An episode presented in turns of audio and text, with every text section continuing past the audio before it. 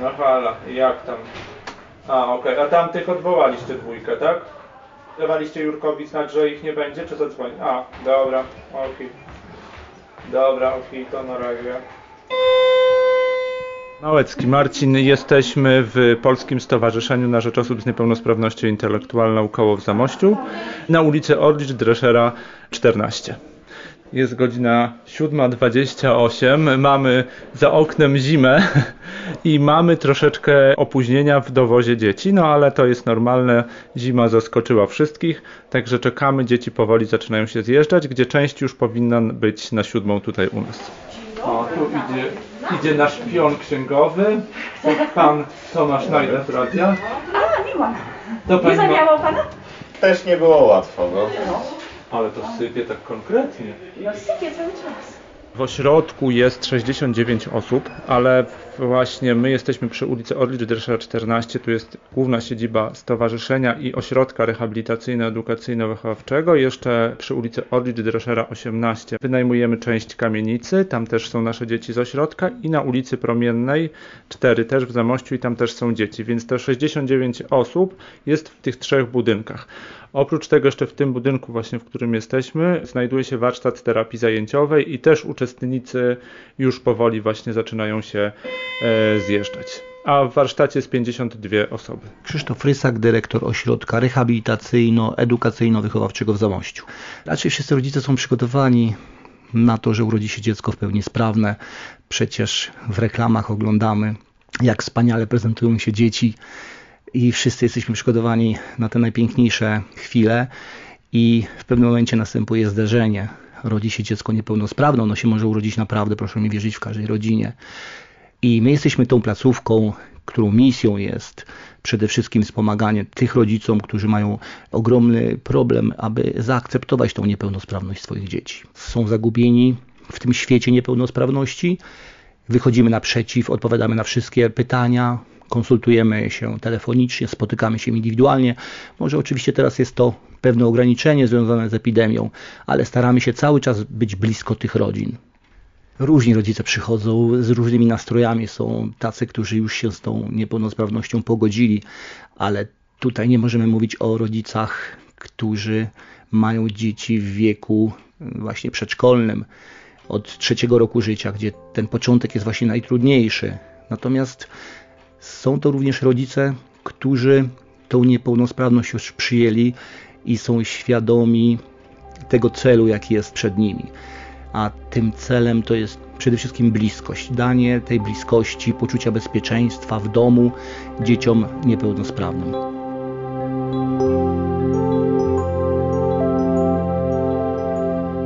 Ewelina Wołoch, jestem mamą 4-letniego Tomka, u którego zdiagnozowano autyzm dziecięcy. To był taki zarazem przykry moment i trudny dla nas, ponieważ wcześniej podejrzewaliśmy, że na pewno jest coś nie tak, nie wszystko wydawało się tak w porządku.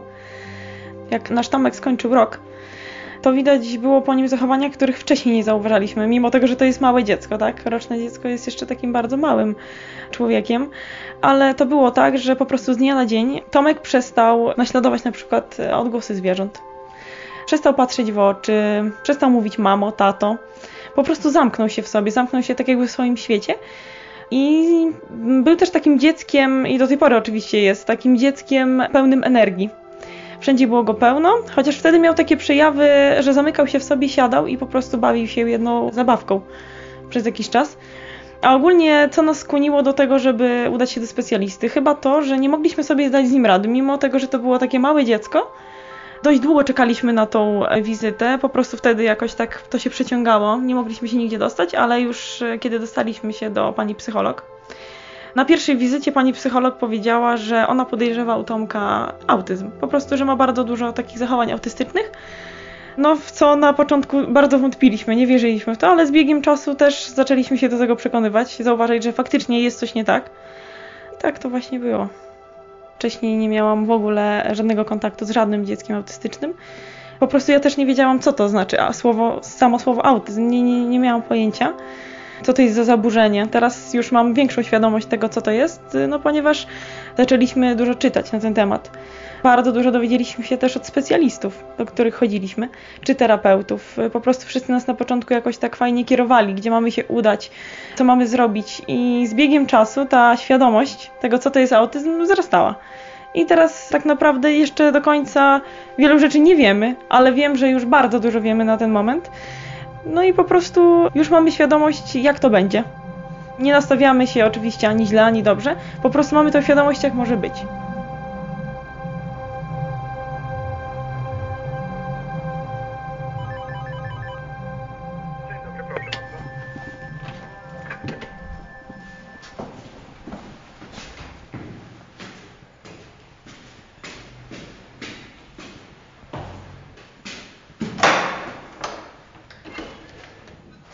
Dzień dobry, proszę bardzo. Dzień dobry. Proszę nie spokojny, łagodny, tylko bym nie chciał się przywitać na pewno. Co to za rasa? Golden. Brunek, spokojnie. Zaraz pan się przywita, jak zechce. Cześć. Dzień dobry, Tomek. Dzień dobry. Dzień dobry. Nie chcę. Powiedz coś.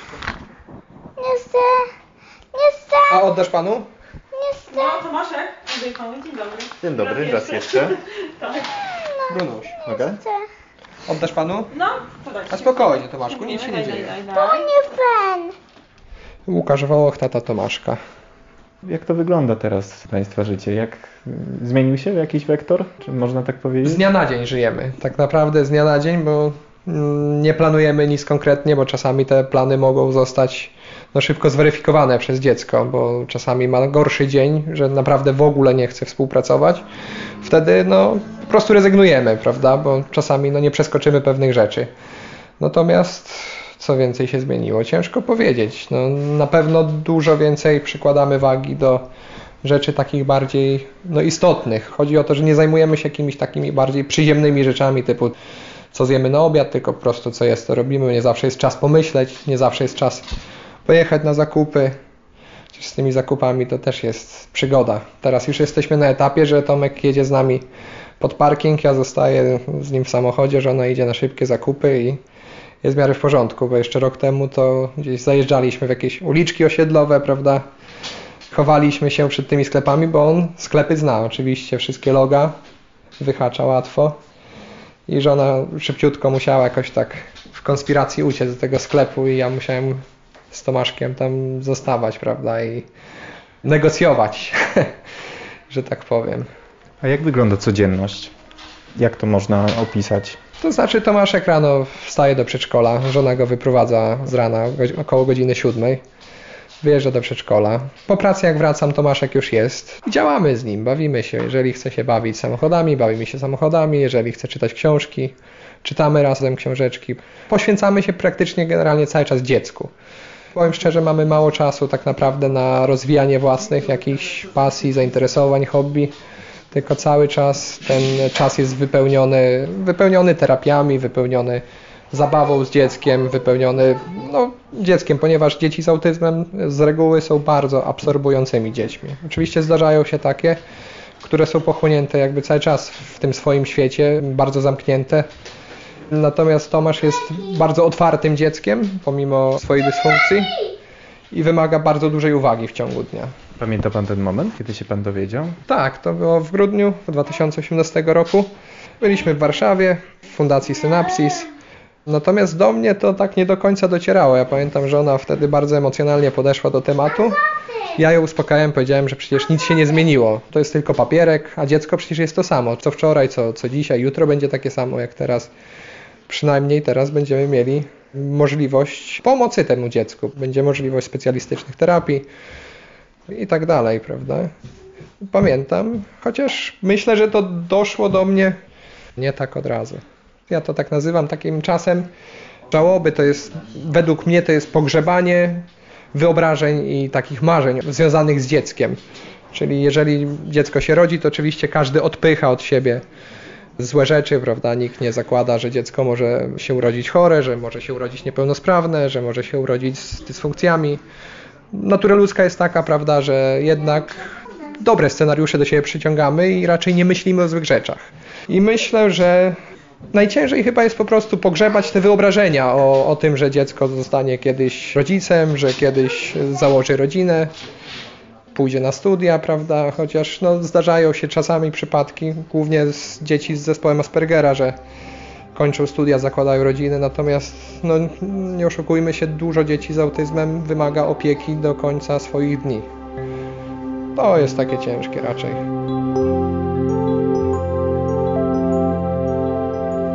Przychodząc i biorąc udział w różnego rodzaju zajęciach, dzieci muszą mieć to przekonanie, że są tutaj traktowani bardzo ciepło, z ogromnym uczuciem, takim bezwzględnym oddaniem.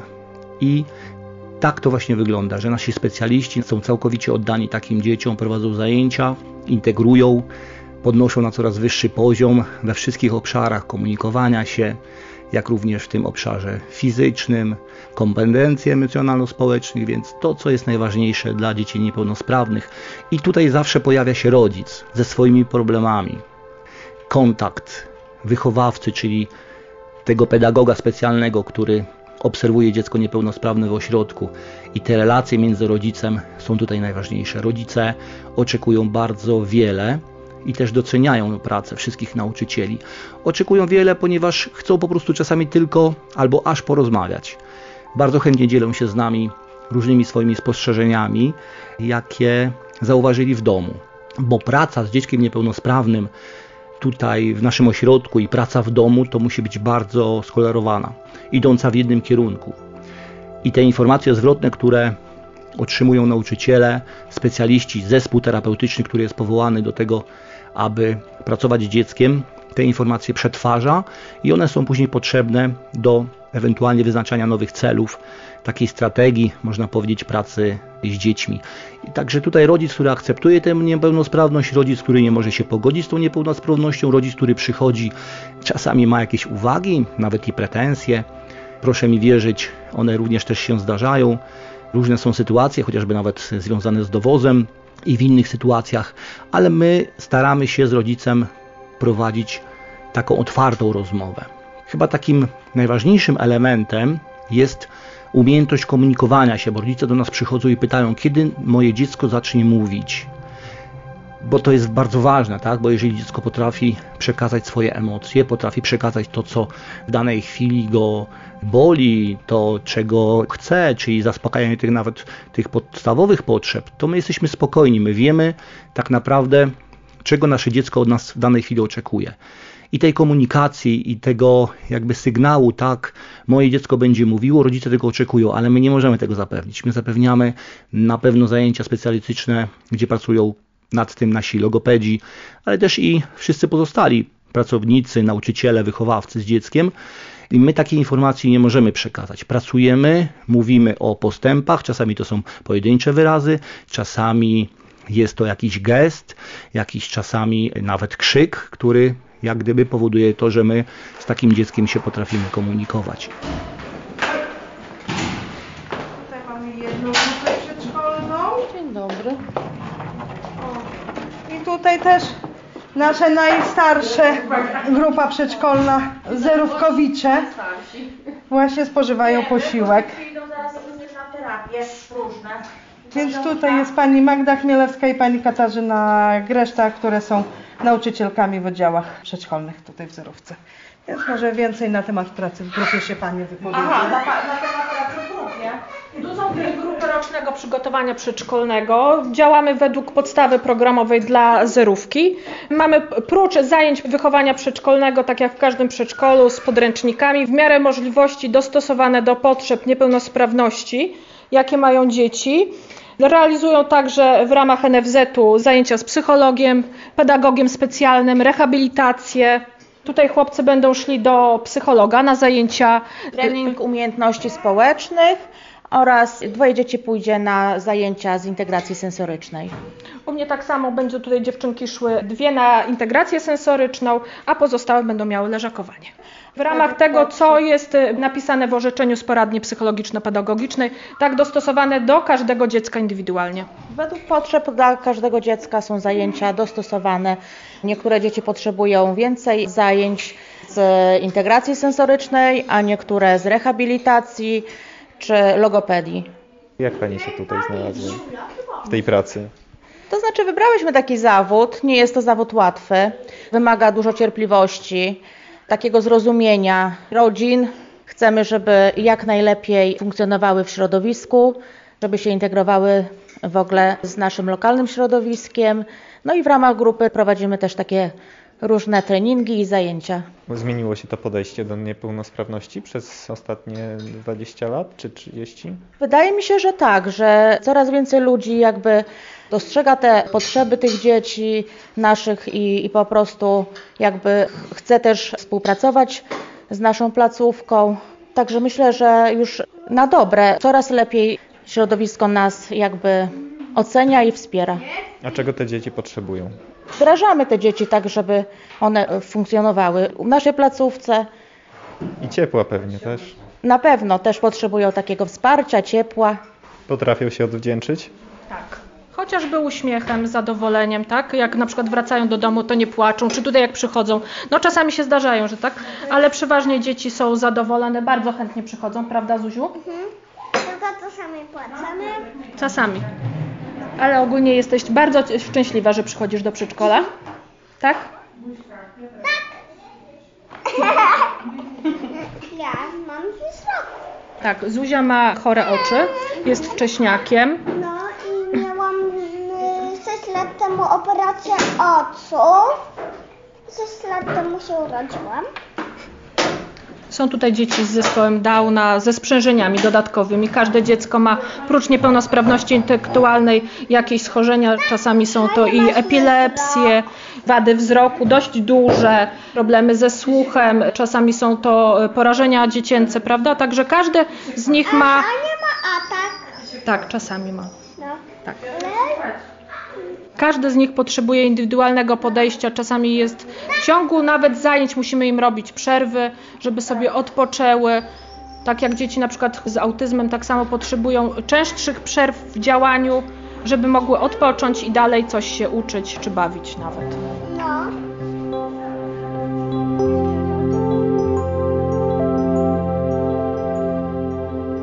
Z tego co pamiętam, to któraś właśnie z terapeutek podpowiedziała nam o tym ośrodku, natomiast też jeden ze specjalistów podpowiedział, że dla Tomka właśnie wskazane byłoby uczestniczenie do placówki, w której byłyby jak najmniejsze grupy, ponieważ na samym początku Tomaszek miał bardzo duże trudności z odnalezieniem się w dużych skupiskach ludzi, prawda? On miał właśnie nadwrażliwości słuchowe, wzrokowe. Byliśmy na takim dniu próbnym w przedszkolu integracyjnym, w którym było około 20 dzieci i było bardzo ciężko.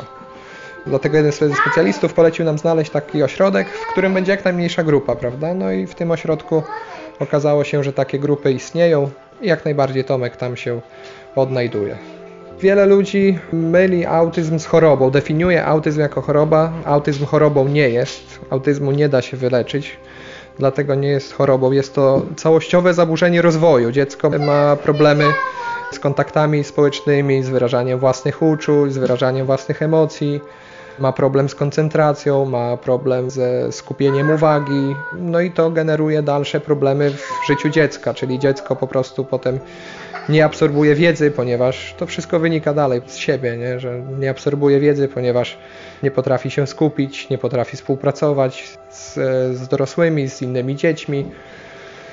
Też jest tak z tymi dzieciaczkami, że to, co przychodzi innym dzieciom, dzieciom bez dysfunkcji naturalnie, poprzez obserwację dorosłych osób, poprzez obserwację swoich rówieśników, u takich dzieci to są wielkie kamienie milowe.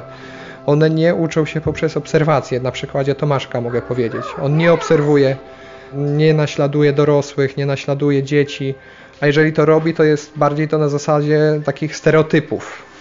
Czyli to są takie wyuczone sytuacje albo odgrywanie scenek bez takiego, wydaje nam się, większego znaczenia dla niego. To jest bardziej takie powtarzanie, to są też echolalie u tego dziecka, czyli powtarzanie takich zasłyszanych słów, wyrażeń, prawda? Ta dysfunkcja właśnie powoduje bardzo dużo różnych przykrych komplikacji w życiu takiego dziecka. Także tak bym to zdefiniował, że to jest zaburzenie, całkowite zaburzenie rozwoju.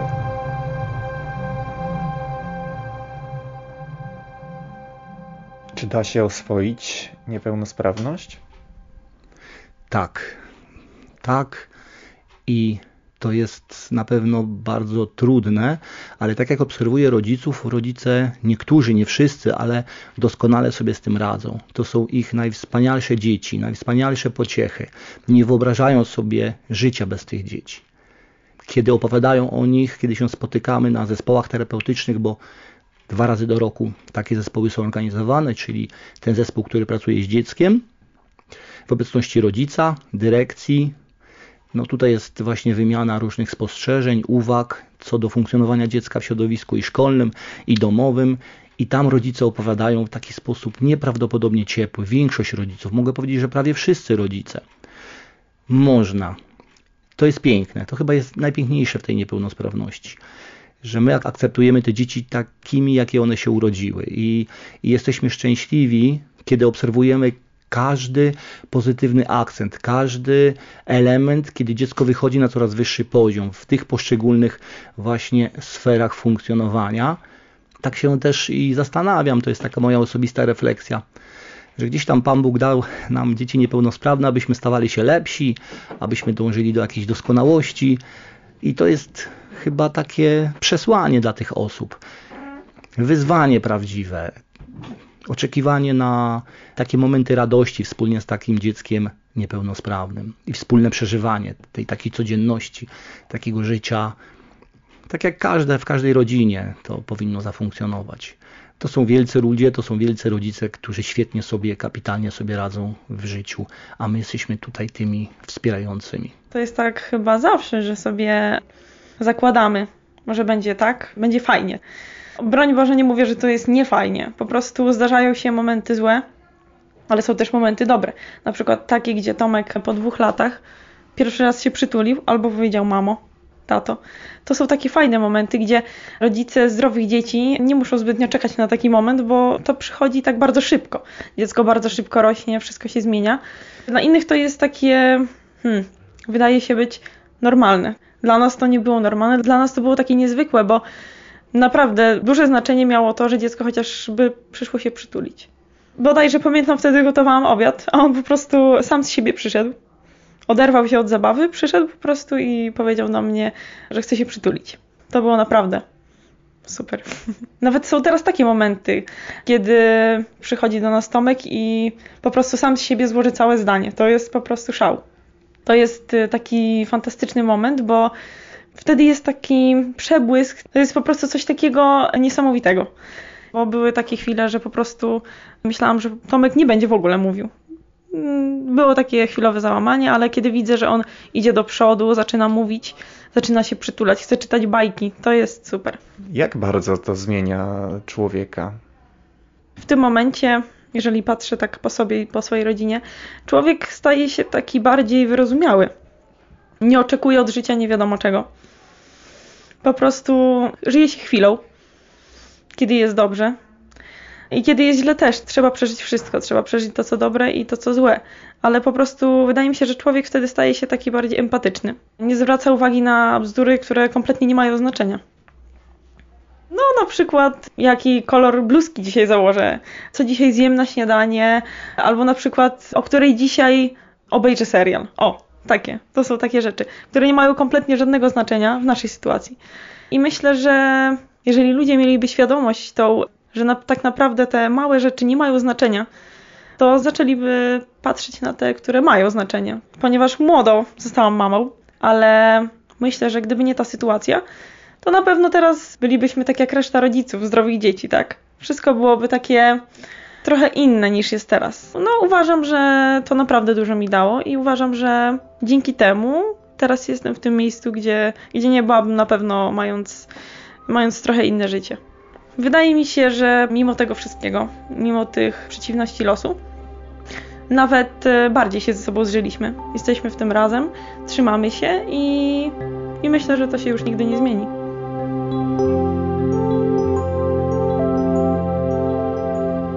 Cóż, przy tej niepełnosprawności są jakieś inne problemy, z którymi gdzieś tam się borykamy w życiu, problemy finansowe. To już tak się trochę zaciera. Ci, którzy spotkali się z tą niepełnosprawnością, wiedzą, co to oznacza, że tak naprawdę najważniejsze to jest taki spokój, harmonia, i dążenie gdzieś za wszelką cenę do tych nakreślonych celów materialnych wcale nie jest taka ważna, że tutaj naprawdę w tej niepełnosprawności można się odnaleźć, można poświęcić swoje życie, a przede wszystkim mieć z tego ogromną satysfakcję, bo to chodzi właśnie o ogromną satysfakcję z przebywania z takimi osobami. My tutaj dzielimy nasz budynek na razie przy ulicy Ryszela 14 z warsztatem terapii zajęciowej. Wchodząc do budynku codziennie z ogromną radością witam się z uczestnikami warsztatów, gdzie mam zawsze czas na to, aby z nimi porozmawiać, aby ich wysłuchać. Oni przybiegają, witają się ze mną, rozmawiają w takich prostych słowach. Ja się ogromnie cieszę, że mogę z nimi porozmawiać, że mogę coś dać cząstkę siebie, że nie przychodzę obojętnie, idę na górę do swojego biura, tylko gdzieś tam zatrzymam się na moment. O cokolwiek ich zapytam, jak się czujecie, co tam słychać. Z niektórymi może rozmawiamy, interesują się sportem i czuję tą ogromną satysfakcję, bo najgorsze, co może być w tej niepełnosprawności, to to, że my takich osób się boimy. Boimy się takich rodzin, boimy się kontaktów z takimi osobami. To jest niedopuszczalne. Oni tego oczekują. Proszę mi widzieć, wystarczy tylko podejść do kogoś na wózku, nawiązać jakiś kontakt, podać rękę. Wydawałoby nam się, że oni są w swojej niepełnosprawności zamknięci tylko i wyłącznie, że ich nie ma, że to jest niemożliwe, żeby nawiązać z nimi kontakt, ale to nieprawda. W sposób fantastyczny potrafią odreagować, w sposób fantastyczny odpowiedzieć, uśmiechnąć się, czy grymasem twarzy, czy podnieść rękę. To są niesamowite przeżycia. Tym ważniejsza jest ta pomoc i rodzinom, i dzieciom, aby one czuły się potrzebne i żeby czuły się cały czas wspierane przez różne placówki. Nasza placówka właśnie jest po to, aby w ten sposób działać i tak realizować swoje obowiązki. Zapewniamy tą opiekę, edukację od najmłodszych lat, czyli kiedy dziecko jest w tym wieku przedszkolnym, aż do później tak naprawdę starości. To jest najważniejsze. Tutaj u nas w naszej placówce tak się dzieje.